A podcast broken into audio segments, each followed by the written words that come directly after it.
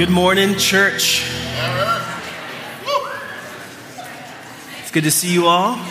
Welcome to our Sunday morning gathering if you're new. If you're new, my name is Herrick. I'm one of the pastors here for Restored Temecula alongside Tom. And uh, this is week three of being back together in person after was like 385 days of not being able to gather on a Sunday in person. It was all virtual for a while. Uh, although our, our, gospel communities continue to meet, which I'll be, that's what I'm going to be talking about today is gospel community. So before I get started, if you if this is your first Sunday, this is like kind of like week two of a series. It's called Reset, and the tagline of that series is basically renewing our devotion to Jesus and His ways. And if you missed the first message, I highly want to encourage you to go back and check it out. Basically, Tom kicked it off with this question that I thought was so helpful to think through. We've been unable to gather in person on Sundays for over a year. We're back now. The world has changed all around us. It's a very different world that we're entering into now than it was when we entered into 2020. And what is it going to, the question Tom asked was this after this difficult year, what kind of church are we going to be moving forward? What kind of disciples are we going to be? The culture around us has tried to disciple us, whether we know it or not. There's narratives that swirl around in the culture that try to form an identity for you and get you to act a certain way. And so, disciples, at the end of the day, we are people who are shaped by the gospel of Jesus Christ, by his story, who he is, what he's done, who that makes us to be. And so today we're going to talk about um, we're going to talk about the main strategy that we have as a church to grow as disciples and how we want to move forward together. So, if you'll join me, I'm going to go ahead and pray real quick, and then I'm going to go ahead and dive into this message on gospel community. I'm going to read some words that were on my heart this morning for this message. This is out of Ephesians. This is the Apostle Paul. He's praying for spiritual power, which is what I'm going to pray for right now. So, if you'll join me. It says, For this reason I kneel before the Father, from whom every family in heaven and on earth is named. I pray that he may grant you, according to the riches of his glory, to be strengthened with power in your inner being through his Spirit, and that Christ may dwell in your hearts through faith.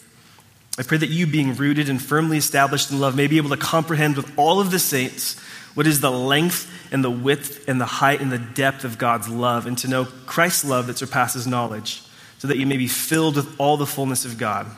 And this is my favorite part. Now, to him who is able to do above and beyond all that we ask or think, according to the power that works in us, to him be glory in the church and in Christ Jesus to all generations, forever and ever. Father, thank you for your word and thank you for this opportunity to open up your word and to learn together about the kind of family that you desire us to become, the kind of brothers and sisters you want us to be as we form a new spiritual family with a new identity, a new status and a new future together.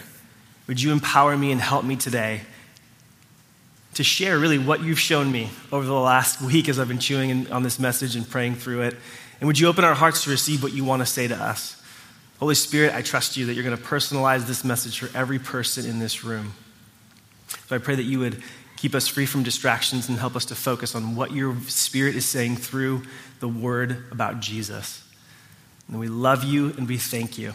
And it's in your son's name we pray. Amen.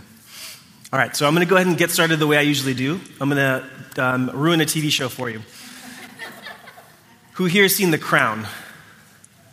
Okay, eight or nine of us. So, the, uh, the Crown is a Netflix show. It's about the royal family, the Windsors. You guys may have heard of them. Actually, I think on Friday, if I remember correctly, uh, Prince Philip actually passed away at like 99 years old. So arguably the most famous family in the world. They're royalty, and there's nothing but TV shows, movies, books. Like they are just much, much watched, must watch television. Anything they do or say or don't do or don't say, it's just, it's incredible. It's amazing. I don't know why. It just is. So Netflix did a show called The Crown, and they're, they're four seasons in. I'm not gonna, I'm just gonna focus in on one episode, and I actually don't think I'm gonna ruin it for you. But there's one episode that I thought was so interesting. Margaret Thatcher was the Prime Minister of England at this time. And Margaret Thatcher's son was doing some kind of like rally, some kind of race through Algeria, if I remember correctly. And he went missing. So the prime minister's son disappeared off the map. Can't find him. So it causes a crisis, naturally, in England within the leadership of the country.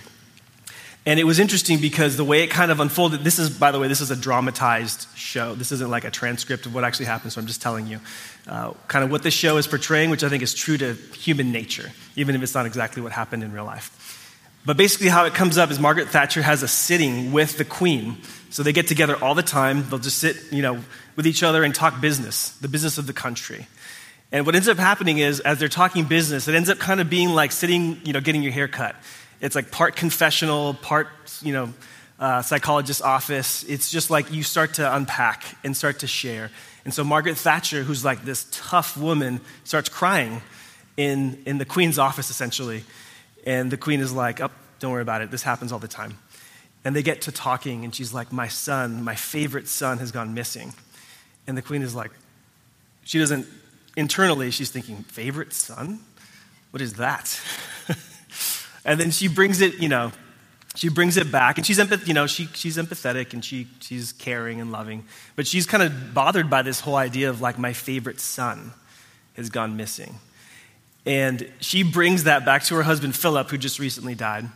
And philip is like his response was classic. It was like she was sort of asking him like what is this about a favorite son? And philip was like oh she, he, she's just being honest. You have a favorite son too She's like, What? What are you talking about? I don't have a favorite child. And so it becomes this game of figuring out who her favorite is. Weird game, because I know this is very painful, uh, especially for some of you. This is your dynamic in your family. But basically, what the queen does is she talks to her assistant and she tells her assistant, Hey, can you set up four private meetings with my children? Don't let them know that I'm meeting with all of them. And we're gonna, we're gonna talk it out. We're gonna, I'm, I'm gonna, I'm gonna see like I have, I lack self awareness a lot of the time, which she actually thought was a credit to her in her role. But she was like, okay, I want to meet with all of my, my children, my, my three sons and daughter, and figure this out. And as she's doing it, she, she was even like, and could you add a little note about like what they like? I wouldn't want to appear uninformed uh, about my children, which she totally was. But anyway, it's a very broken family, is what I'm trying to say. And the queen starts meeting with her children one by one by one by one. And so you get this window into this family. And I have been thinking about one of these kids all week. And it's Edward, Prince Edward. For some of you guys, this means nothing. For some of you, you already know who he is. Uh, but he's one of the kids in the family. And when we meet him on the show, he's like 17 years old or something. He's like a high school kid for all intents and purposes. He's very young. Like he has braces, he's young. But what you, what you take in, what you see is that as he starts to talk to his mom, this kind of picture emerges of this young man. And it's not pretty. Uh, he's, he's entitled. It becomes very clear. Like he feels entitled. The first thing he asks about, like, are you cutting me off financially? That's like the first thing that it's on his mind. Uh, so he feels like entitled to money, which is like a small fortune for a student. Um, he's he like leverages his privilege like crazy. Like he has bad grades, but he's like, I'm getting into Cambridge and I know it. And I don't care. I'm not bothered by that, the fact that I have bad, really bad grades and I'm not a very good student. Uh, he has power and he knows it. He knows that every single door is going to be open for him no matter what he does. It like does not matter. Any company he wants to work for, any branch of the government, anything he wants to do, it's going to be a yes. And his response to it is that he minimizes and makes excuses for his behavior. He kind of covers up his flaws, he justifies it all because, man, we do so much for this country. Don't we, get to, don't, don't we deserve a little something for what, all that we do? At one point, he even like boasts that he had a classmate sent home for smoking, even though he himself smoked too. He just hadn't gotten caught. So he's got a little bit of a vengeful streak to him as well. And the family, this, this family interaction revealed something to, to him. Well, I shouldn't say that. It reveals something to the audience when you're sitting there watching it. And it's that his uh, view of himself far outseeds his actual character as a human. His view of himself way outseeds, exceeds his character as a human. He thinks more highly of himself than he should, but he doesn't realize just how bad things actually are. And he isn't bothered because he can get away with it. And it's probably a bit of both. But there's more, though. There's so much more to this interaction. The queen, as the conversation unfolds, she notes, hey, but you've been dealt a rather good hand in life. So the mom's like trying to bring a little bit of truth in to see if, if, if she can help bring a little bit of humility to this man, a little bit of self awareness. And he responds quickly by saying, Yeah, but it's not without its challenges either. The queen asks, and, and she like discovers as she talks to him that he's actually been regularly like mocked by classmates, spit on. He's been attacked. He's been taunted, and the other kids in school have played like I can't even repeat some of the things that they did to him. All of a sudden, this like very complex picture emerges of this young man. He's no longer just like an arrogant, privileged kid with a big attitude problem. He's also someone who carries significant pain. And he's been mistreated badly and dishonored by kids who resent him for his pride and are probably jealous of all that he has all the power and the privilege and all these things. And his mother turns to him with pain in her eyes. She doesn't even say anything. She just, you could see the pain. And he's like, Don't look at me like that. He's like uncomfortable with like the empathy. And he starts talking about like, I made the starting 11 for the cricket team, which is a sport played in other countries that looks kind of like baseball. And how he's going to get into Cambridge, even though his grades are really bad. You know, because the school knows the publicity of having a royal on campus would be amazing for admissions. And so, what's the point? Here you have someone with a royal identity, destined for glory and honor, just by nature of his birth, to rule and to reign. And what you really get when he's around his family, you start to see very clearly he's someone who's full of pride, who's full of pain, and has no idea who he is. No clue. And then I started thinking, why am I so drawn to this story? It's really, it's not even, it's like a five minute conversation. I think I've given you every point, literally, of that conversation. But I'm, I'm fascinated by it because it, as I've chewed on it, it resonates. It resonates in a deep way. Just this week, I came to, I've come to the realization I don't have as accurate a window into my own heart as I think. I don't often see my words, my actions, my motives clearly. The scriptures say the human heart is deceitful and wicked, and who can know it? what does that mean? I'm prone to think that I'm way better than I really am, further along than I really am, that I'm more loving, I'm more kind, I'm more peaceable, just, and good than I actually am. So I'm resonating with this young man. How do I know? How do I know all this stuff? I, I had this moment this week where I saw like my true self coming out in a kind of like a safe family environment where I brought my guard down. I start talking like the real me. My sharp edges come out. The wounds that I carry are revealed. The strategies that I adopt to feel strong, to like fight off that nagging sense of weakness that I hate that desire to feel competent, adequate, all that was set aside. And for a moment, you just, it was just me, someone who struggles to trust and obey Jesus. With my future, with my emotions, with, with everything. I struggle to believe the gospel. And if you're new, the gospel is just the good news about Jesus who he is, what he's done. And the true me kind of just emerged when this mask kind of came off. And what was left was me in a moment needing help needing help. Why do I mention this? Because at one point or another, every single person who can hear my voice, whether you're here, outside, listening on a podcast, you're going to be in that spot. You're going to be in over your head with your life, with your family, with your work, with your parenting, with your relationships with your extended family, with your boss, with your neighbors, with your peers, with that person that you don't like, or whatever it is. If you're a disciple, you're going to need what I'm calling like a safe community, a safe group of people that's centered on the gospel. I need a family, and you do too, that can see you at your lowest moments and walk with you through it and point you to Jesus in it. That's what you need, that's what I need. That's what Prince Edward actually needed too. He just didn't have it. We need a safe family that has our back and that has Jesus' heart I'm going to say that again. We need a safe family that has our back and that has Jesus' heart. A family that can help us remember Jesus' word, think through his ways, and help us to hear the voice of our shepherd calling out to us, beckoning us, come home, come back. We need a family that can help us take our pride and pain all the way back to the cross so that we can be healed and cleansed. Cleansed of our pride and our sin and healed of our pain. That's what gospel community is all about. And every disciple, in some form or fashion, needs this. A disciple is someone who's learning to enjoy Jesus, obey him, and operate like him. That could be the message in and of itself. But there's a whole lot more. We're going to try to, I'm going to try to unpack this a little bit more. So we're going to look at three things. If you're taking notes, if you're a note taker, you can write down what, what gospel communities, and I might just refer to them as GCs moving forward, what GCs are. It's the first thing. Second thing, what GCs are not. And the third thing, why we have GCs. What GCs are, what GCs are not, and why we have them. So, number one, what gospel communities are. You guys with me? Great.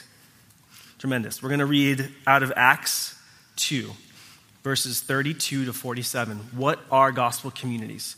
Acts 2, 32 to 47. We're having them up on the slide if you don't have a Bible. So I'm going to go ahead and read this. A little bit of context is important.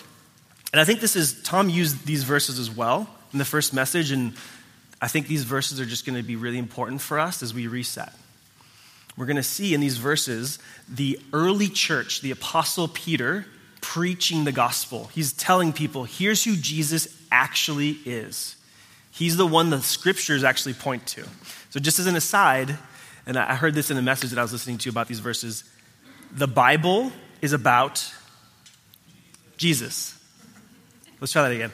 The Bible is about Jesus. So, is it primarily about you? It's not. Does it have major implications for your life? Yes. But Peter preaches this message where it becomes clear that even the story of David is about Jesus. And he starts unpacking the Old Testament through the lens of Christ. So we'll pick up on verse 32. I thought this was a good one to start on because last week was Easter. So let's start with this God has raised this Jesus. We are all witnesses of this. Jesus died, he was buried, and on the third day he rose again. That's the center of the Christian faith. If we don't have that, we're wasting our time. We should be out to brunch, having mimosas, doing fun stuff. Not that this isn't fun, I like this, but if Jesus isn't raised, we are the saddest, most gullible, lame people on earth. That's just the truth. And we should, be, we should run out these doors. Like, freedom, you know? it's not real freedom, it's slavery, but it's going to feel like freedom if Jesus actually isn't raised. But he is. God raises Jesus from the dead. We're all eyewitnesses of this. So it's sort of like this didn't happen in a corner. We all saw this. Peter's talking to people, and there's people right then and there who are hearing these words who, who know this. Verse 33 Therefore, since he has been exalted to the right hand of God and has received from the Father the promised Holy Spirit, he has poured out what you both see and hear. So the Holy Spirit has been poured out. The gift of Jesus living in the human heart has come. So now we don't just have Jesus in the flesh, which is amazing. Has anybody ever just had a really rough day and you're like, Jesus, I just want to. Yep. There's a few of you. Yep. I just want. Who's, who's seen The Chosen, the TV show? Great. Oh, Paul, awesome. I didn't think you liked TV. This is, a, we can connect on this. Terrific.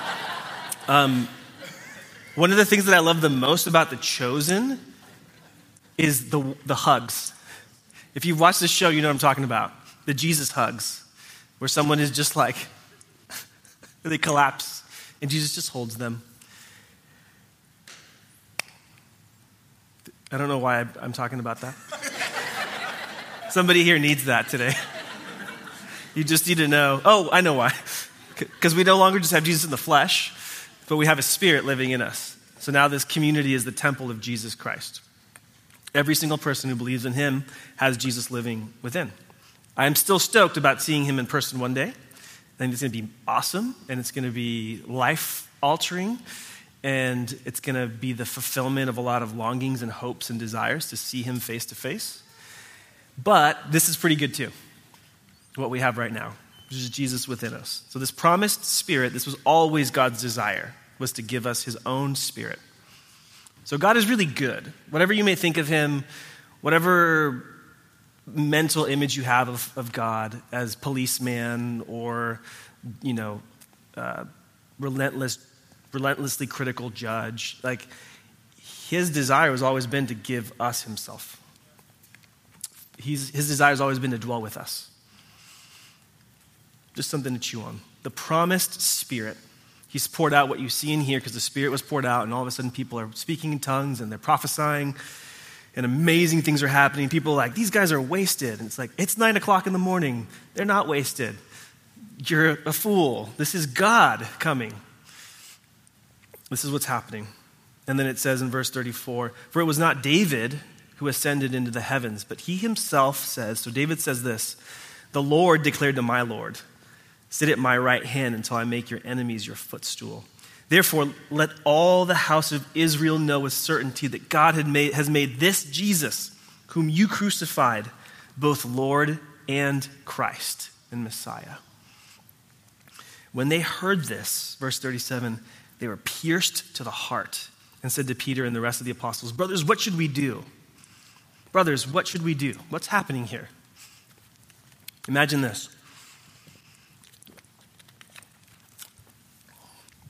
Prince Edward on the show. Again, fictional narrative. Imagine if Prince Edward on the show has a moment of clarity and he's like, oh, that's what I'm really like. I don't know if you've ever had one of those moments. You're like, ah, yeah, that's actually what I'm like. This is, a, this is what I'm actually like moment for these people. Nobody likes those moments that I'm aware of, but they actually lead to life change. They're the most important moments. It's the moment when we get the actual diagnosis of what's, going, what's broken in our bodies. It's painful, it's hard, but until we have that accurate diagnosis, we can't do anything about it. But we don't want to know. Everybody who's put off of a, whatever, doesn't matter. Everybody who's put off a dental cleaning for a few years, it's like, oh, I don't want to go, I don't want to know. Okay. So, this is what's happening. This is what we're really like. I didn't see it before, but now it's so clear. I've been, this is, imagine Prince Edward saying this I've been arrogant and proud. I've been self willed. I've lived my way. I've done what seems right to me. I've been vengeful. I've lived according to my own rules and wisdom. And I've done, it all while indulging the pomp and privilege of membership in this royal family that I belong to. Imagine if a royal person said that. It'd be pretty amazing, right? That's what's happening here, effectively. Israel was a kingdom of priests, a royal nation, and they were behaving like Edward, taking their status in the covenant, the covenant, this royal, gracious identity that God had given them, they've taken it for granted. They behaved like like Edward. And then they had a moment of like, wait a minute, this is what we're actually like. They were cut to the heart. That's what's happening with these people. Royal sons and daughters of God, their king. They were supposed to be a light to the nations, a blessing to the nations, showing them what life is like under God's good rule. That was Israel's call. In that moment, these like backslidden royals have sh- they've been shown the truth about themselves that they've rejected their own king while indulging in all of his benefits, right? And so here we are. We understand our true condition broken, fallen, lost. As I heard somebody put it, in that moment, their sin became personal. The sin actually became personal. And they realized, I need to be rescued. We need to be rescued. And I'm, I'm camping out on this because it's really important to note that every single one of us has to, at some point in our lives, come to that moment of realization we have to come to that moment where we realize we're lost, we're broken, and we need to be rescued. There's actually a precursor to becoming a Christian. If you haven't had that, you may want to check just to make sure that you're in the faith. Everybody needs to have that moment of, being, of, of saying, I've gone astray. Sin has taken me captive. That instead of living the royal way, the way I was created, because we were all created to be sons and daughters in God's image. That was our original, that's our original identity. We've become preoccupied with ourselves. We who are royal by birth are royally screwed by the fall, effectively. Mankind, Israel, you and me, that's what we are. What must we do? Verse 38 Peter replied, Repent and be baptized, each of you, in the name of Jesus Christ for the forgiveness of your sins, and you will receive the gift of the Holy Spirit. For the promise is for you and for your children, and for all who are far off, as many as the Lord our God will call.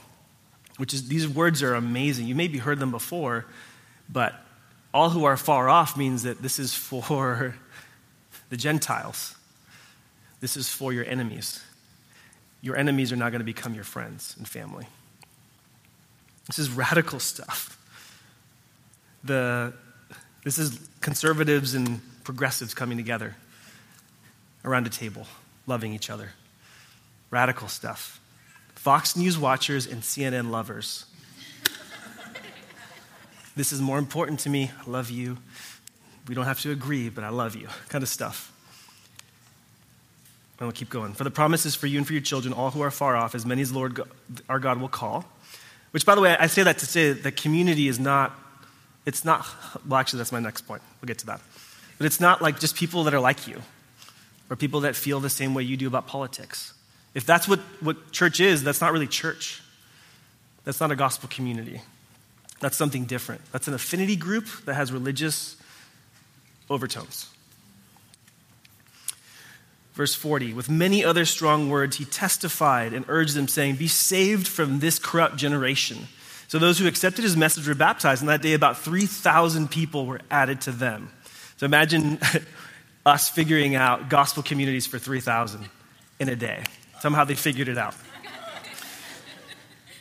What happened? They changed their minds about who they are in the story. We want to truly be a part of this family, is what they're saying. Not just outwardly Israelites, because of our birth, but inwardly because we're new people. So they bowed their knee to their forgiving king, and what they found was a rich welcome into his family. That's what's happening here. So, what did they do? How did they respond to this gracious rescue? 42, they devoted themselves to the apostles' teaching and to fellowship and breaking of bread and to prayer. Everyone was filled with awe, and many wonders and signs were being performed through the apostles, and now all the believers were together and held all things in common.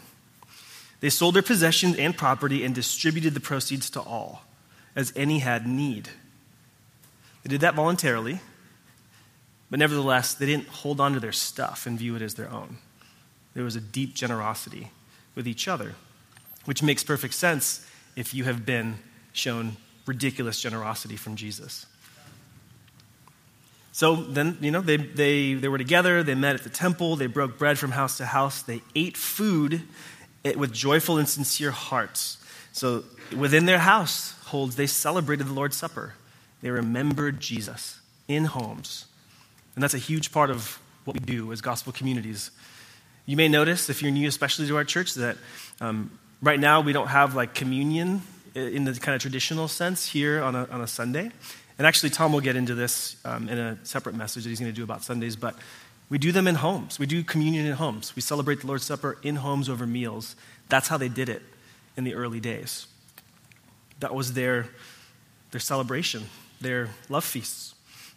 So they ate with food with joyful and sincere hearts, praising God and enjoying the favor of all people. And every day the Lord added to their number those who were being saved. Boom. Who doesn't want that? Who doesn't want that? Holy Spirit filled, joyful, generous church. That's not just an event, but it's like a people that you belong to, who know you, and who you're walking the ways of Jesus out together in response to his grace. It's gospel community. What we see in the story is that a new family formed that's devoted to the ways of Jesus.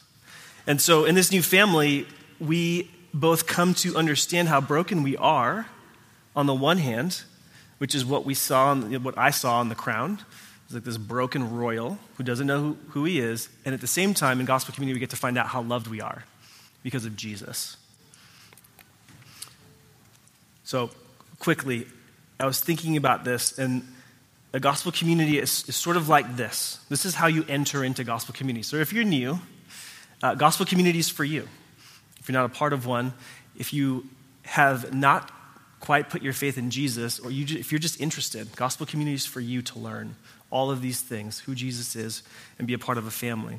But if you've been a part of a gospel community for a while, I thought this story was helpful because it helps us to remember. It can be easy if you've been in the church for a while to, to kind of like take your spot, in a sense, for granted. To just kind of assume, ah, I, I belong here. This is, I know the Bible. I'm, you know, I'm gonna, I'm here to give something because people need what I have. It's very easy to forget. Here's a scenario that I want to read to you very quickly. This is from a, a book called Life in Community by Dustin Willis. Imagine you are on a beach day with your family. Let's say you're seven years old, and you've been, uh, you drive, I guess from here, it's like 45 minutes or whatever to the beach. So it's like a long, dri- longish drive, certainly longer than uh, if you live in San Diego right by the beach. So it's like on the drive, your brother is, um, let's just say, getting in your face and throwing things at you, grabbing things from you uh, kicking the back of your chair, you know, just things that brothers do, little brothers do, right? So imagine like that's the, you're annoyed, but you're like, all right, it's fine, we're going to the beach. It's gonna be great. And then you get to the beach and you build this beautiful castle with your dad, and you spend like an hour on it, and it's awesome. And people are like, wow, look at this awesome castle. And brother comes and just knocks it down. And you're like, now you're really annoyed. Some of you know, some of you probably had that happen before. Your kids have done it. So you're annoyed, and dad's like, hey, why don't you just go out? Just go, go swim for a little while. You'll feel better. So you do. You go out and you start to wade into the water. Now imagine that 10 miles offshore, a storm is brewing. And there's a dangerous undertow, actually, in the shallow water along the shore. So the current starts to pull you out into the deep, and you don't have the strength to do anything about it. Now you're in over your head. I used that phrase earlier on purpose. Now you're in over your head. A push and pull of, your, of the current just throws your body into a state of panic. And you quickly lose that ability to tell which way is up. And yelling, it's just, it's not doing anything, it's just putting water in your mouth. It's actually more dangerous.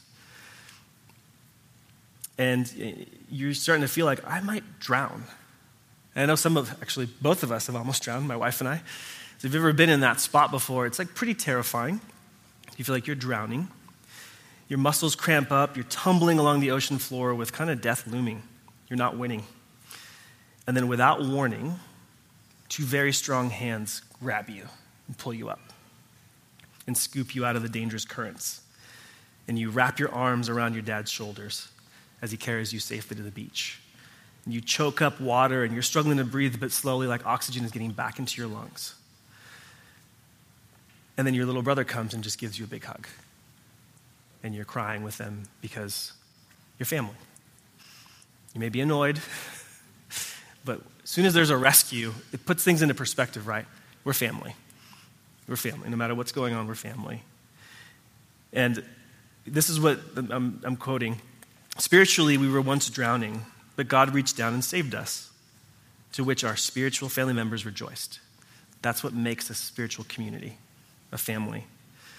That understanding, viewing life through the lens of God's mercy, directs our soul towards an affection that at first seems unreasonable. So, gospel communities are communities that are centered on the gospel that create affection as we realize that we've been rescued, that we have been saved, even though we don't deserve it.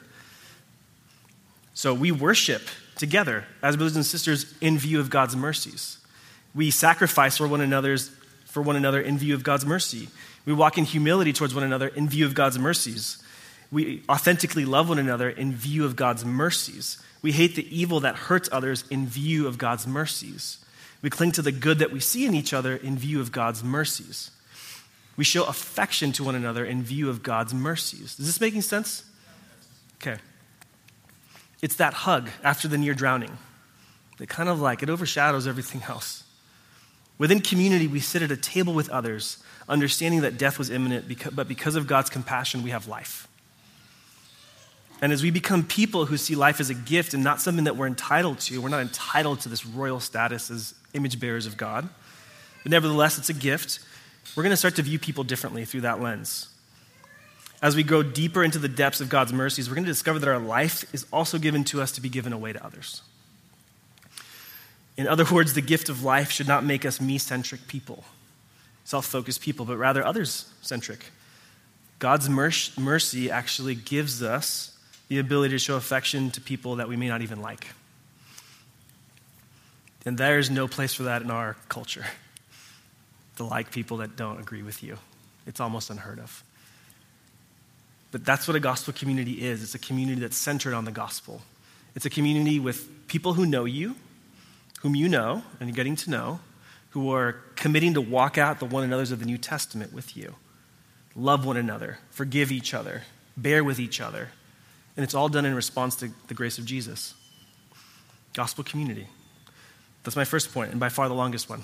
Second one will be a lot quicker. What gospel communities are not. What gospel communities are not. Gospel communities are not a midweek Bible study or a program, although we do study the Bible and we read the Bible, and we have to because it tells us a story about Jesus. But it's not primarily a Bible study or something that you just add on to your life. It's not an add on. Uh, it's also not a small group, so sometimes in churches, um, there's like groups of 10 to 12 that get together midweek for like eight weeks and then take a break, and then you can kind of go find a new community if this one doesn't quite work for you. We're not, we're not doing that. But we do get together, and there is like seasons for us, but it's something that you're committing to, a group of people that you're committing to. It's not an event that you attend. It's actually really helpful to start thinking about the language that we use. We don't go to gospel community, we, we are a gospel community. We go to the Lord's Supper, we go to eat. Just like I'll say, uh, I'm going to eat dinner with my family. I wouldn't necessarily say, like, I'm going to family. And somebody's like, What? I'm going to family. What do you mean? I'm going to family. What are you doing? it's like, No, I go to eat dinner with my family. It's people. My family is people who eat together and delicious food. Uh, never mind, getting it right now. We're not an affinity group. Like I talked about this earlier. It's not just people who are Republican, if you're a Republican, that you hang out with, that you agree with uh, politically. It's not, it's not just progressives that you like, that just think the same thing you do. It's not just people who like the same sports you do. It's, they're going to find affinity within any community, which is great. And that's totally fine. And we're not, I'm not anti that. We're not anti that at all. But I'm just letting you know that's not what brings us together. Actually, in the middle of our community is like a big cross that says, this is, this is the truth about you. The political pundits don't get this. You need this. You need to die to be raised to life. And the world needs to be made new, not fixed through policy, although policy is important and we can disagree on that. Is this making sense? What brings us together, not affinities. What am I saying? At the end of the day, a gospel community, if you understand what it is, it is not easily replaceable. It is not easily replaceable. If you it's easily replaceable for you, then it's time to rethink your commitment to gospel community. Because you need people who know you, who can you need, you need what Edward needed like an honest family that can help them help him see what he's really like. I need an honest family who can help me see what I'm really like. You do too. And it's not just so you can know the truth about yourself, but it's so that you can know the truth about Jesus. That's why it's a, it's a community centered on the gospel. And that's why we want to avoid being like advice givers in gospel community. Advice isn't bad. We're going to need it sometimes. And there are times to ask for it. Say, I don't know what to do. What should I do? And then there, you know, there's permission for that. But we don't want to like throw focus from Jesus by throwing in our ideas about how life works best. Because what we do is we, we want to help people, and it's, it's sincere, and I, and I appreciate it. But oftentimes, what advice does is it takes my eyes off of Jesus. What I really need is to believe Him trust Him, obey Him, enjoy Him, experience Him. And I need to be reminded of who I am that I am a royal son, that I'm empowered. The same Holy Spirit that came down on the, the early church lives in me, that I'm empowered, that I'm loved. I need to be reminded that I'm being conformed to the image of Jesus, which just means that the life of Jesus is now being worked out in mine, which means that suffering is a part of the game. It means rejection is a part of the game. It means being treated poorly is a part of the game. I need people to remind me of these things, and I'm so grateful for the community that I have that does. And I also need to be reminded of the fact that we are called to forgive each other because Jesus forgave us. I owe my brother and my sister that. Is this making sense? Okay. So sometimes this, the big thing that I want to just ha- hit on here is that gospel community is not an event, it's not something that you add on to your life. It is the people that you belong to. Christian community. If you're a Christian, you need gospel community. You need that in your life. It's not convenient or comfortable. I like, like convenience and comfortable as much as the next guy. Gospel community isn't that. It's actually going to be inconvenient and uncomfortable if you really get into it because we're going to rub each other the wrong way and we're going to need to work through stuff. So, even though convenience and comfort are not values necessarily of gospel communities, there are some pretty compelling values that are commitment, courage, compassion, care. I'm going to see how many C words I can come up with.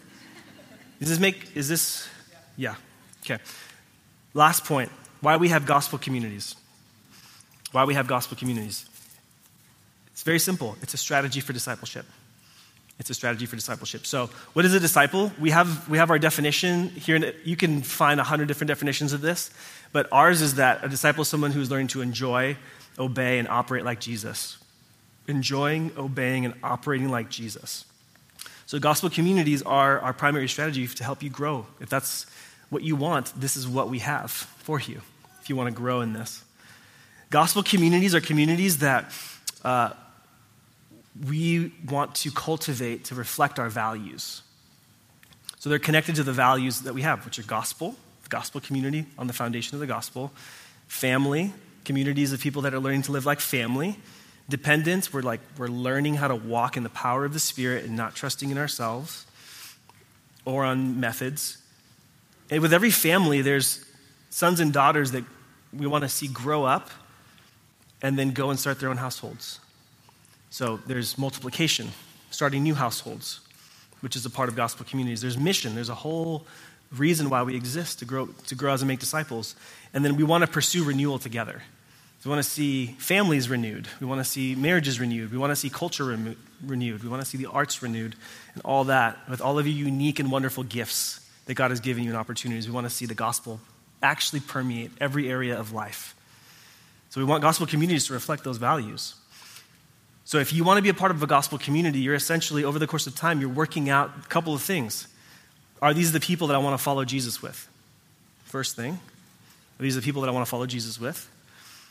This community. And then two, do I want to be under the guidance of these pastors, which at this point is me and Tom, or whoever the pastors are at the time. And so, gospel communities, they're connected to our vision and our values.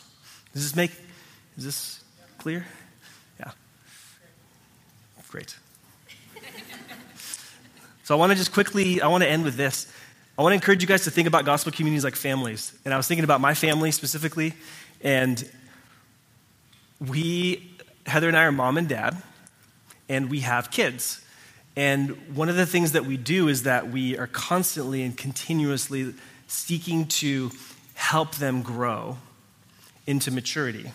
So there, there are times when we're working on conflict. Actually, we're always working on conflict.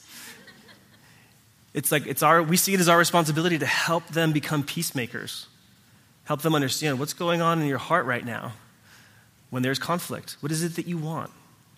How is, how is Jesus treated you? How do you think he wants you to respond in this situation?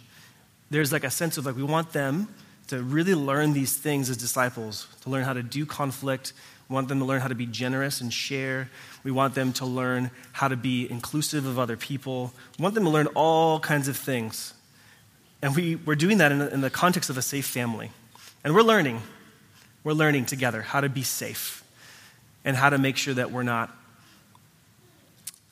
how, we're, how to make sure that we're safe parents. Sometimes our kids lead like a very loving no. Uh, that happened recently. One of my kids was like, hey, I want to learn how to light matches. And I was like, okay, you want to see our house light on fire? Um, I didn't say it like that, but like they, they're going to need loving no's a lot. And it's the same way in a spiritual family. We're going to need loving no's. We're going to need parents who teach us self control over our impulses and bodies. We're going to need peers that we work stuff out with. We're going to need so, so much. Kids are going to need families to help them process their pain and sorrow, to show them grace, to, you, you, you know, go, I can go on and on. Kids need families to grow into maturity and health. And spiritual children, disciples, are no different. So, GCs, they exist so that we'll grow as disciples into a healthy family. So, one last thing I want to mention, which I think is just kind of a fun aside before we close out, is that the New Testament, who is it usually written to? Christians. And it's usually written to, a lot of times, it's written to like little house churches, like a series of house churches. So they're like little gospel, they're like letters to gospel communities, which I think is phenomenal because what that means is when you start to read the New Testament, it starts to pop. And you start to see, like, oh, this is happening right now in our community. Oh, this is like, this is really on point for where we're at at the moment. Whether, whether it's celebration or pain, guys, that's a sign that this is real Christianity. When you suffer and there's conflict and there's pain and God's calling you to work through it, it's a sign of real Christianity. And then when there's moments of celebration, like what we had last week with baptisms, it's real Christianity. We're celebrating with those who are celebrating and we're mourning with those who are mourning. And we're figuring out how to be God's new family that has a new identity and a new status in this world. It's amazing. And I want to, um, I'll call the band back up. Oh, yeah, I got to wrap up. The last thing I want to say uh, before we go in and, and, and close out with worship is that royal sons and daughters need to experience the reality of our king because he ties everything together. So you and I, like we are God's royal family. If you've put your faith in Jesus, that's what's true of you. No matter what, what you, what's happened to you, no matter what you believe about yourself, that's what's true. But we need a community of people that can help us to remember that and actually believe it. Can you imagine what would have happened in Edward's life if somebody had read him Philippians, where it talks about how Jesus, even though he was equal with God, a king over creation laid aside his rights in order to become a servant. What does that do to conceit and pride? How does that bring freedom and joy to someone to actually step into their royal calling? And I just want you guys to know that as a family, that's what we want to do for each other. We want to actually call out what's real about our identity as followers of Jesus. And you guys get to do that with each other. And there's a sense in which Tom and I, like, we do this on Sunday and we help coach gospel communities, but you guys are the church. And you guys have a clearer window into each other's lives than even we do. That you guys have a, sh- a chance to actually make constant gospel deposits into people's lives that will lead to riches spiritually. So I want to encourage you to stand up. If you're able,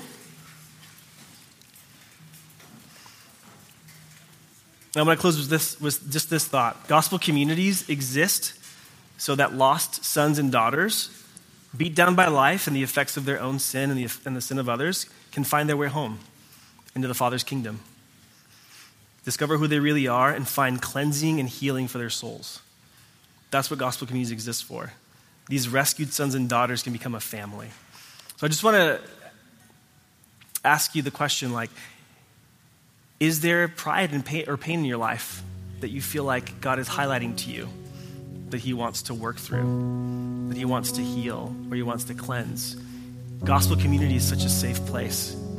This community, we want it to be a safe place to actually begin to unpack that with others so that you can become who you were made to be. So we love you, church. Enjoy worshiping Him. Tom will be up here in a few minutes to close us out.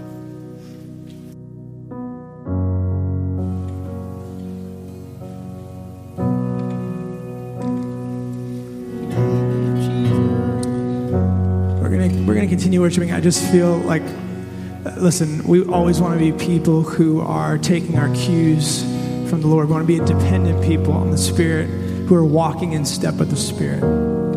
Um, I'm going to ask you to stand back up in a bit, but I want you to sit down for just a moment. Just, just track with me. Stay with me for a moment, okay? You guys with me? You okay? Great. Um, if you were to assess your life, not somebody else, you, you giving a self assessment just on how things are going. Like, just take a moment and just get a pulse, please. I, I can't handle it if we're just people who kind of like go through motions in life. It's not what we are created for. So just take a moment, 10 seconds. Okay, where you at? Eric, that was profound, bro. Honor you. Thank you. I feel inspired to give more of my life to Jesus, to his lordship. We just got done singing, You Are the Lord. We're singing this back to him as the Lord of our life. Okay? In regards to walking in step with him as the Lord, not to try to earn something from him. You know, Christianity is, that's not how it works. How are you doing? My, my question I'm asking, you, how's your discipleship going? Like following Him, your Creator, the lover of your soul, not the tyrant judge, like Eric said, but the one who knows every single thing about you and adores you. And He proved it. There's holes in His hands saying, Check how much I love you. Self assessment, where are you at? There's no wrong answer, by the way. and just track with me. Do we have any A, A plus disciples? If that's you, raise your hand for me. I'm not going to pick you out. I'm not going to make you say anything. Any A plus? Love it, Addie. It's probably true. It's biblical, actually. Any A plus disciples? Maybe some A minus disciples.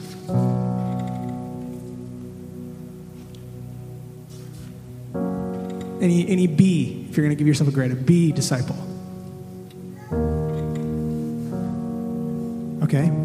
C disciples.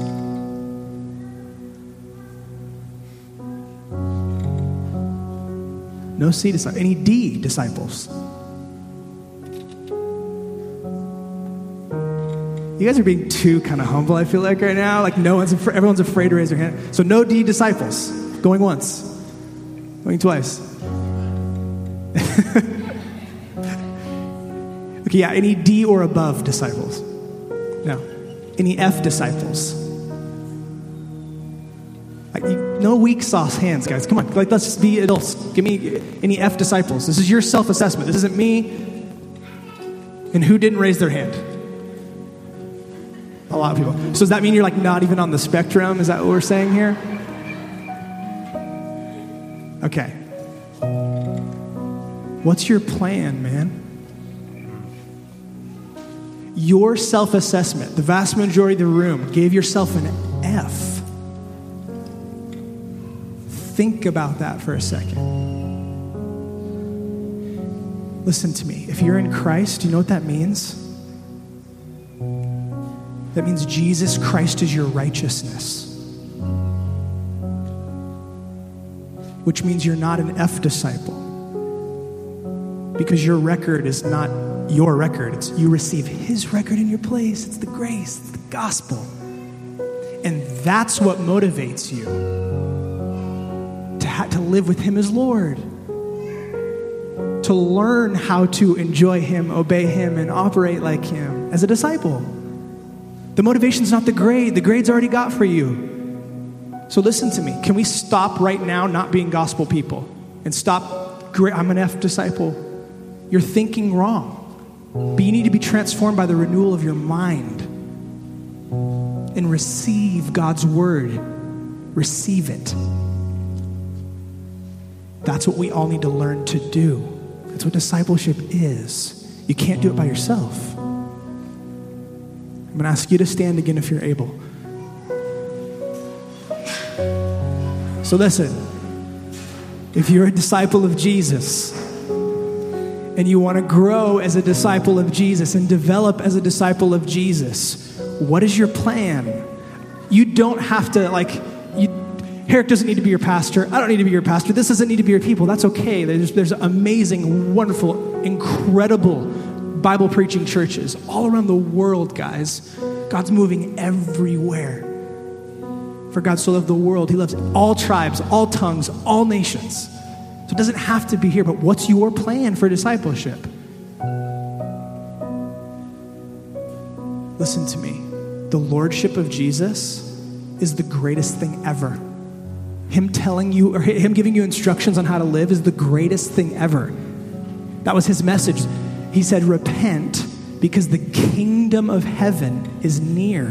His rule, His reign, His lordship. And the result of His rule, His reign, His lordship is human flourishing. That's the invitation. What's your plan? Or do you want to be a person who just kind of coasts through life and misses out on all the beauty and the depth and the power? You have a purpose that He created you for. I love Herrick's illustration of the, you know, was it Prince? I don't follow this stuff. Prince Edward.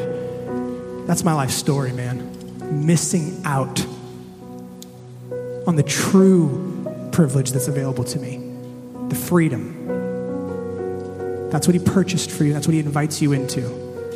Listen, you don't have to give yourself the gospel community to grow as a disciple, but what's your plan if you're not going to? Because if you, I don't want you to miss out. So can we praise him together?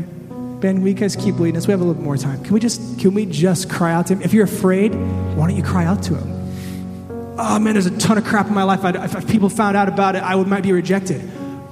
Okay, like why don't you why don't you bring that to him and see what he does with it? If you're inspired God, give me the faith to continue step by step to walk and share my life with people. Can we do this together? Can we be one voice? Can we be the people of God in His presence? What if, like we said this morning, right? Can we not live like Prince Edward, but can we live like royal sons and daughters? Can we do that? So Jesus offers us.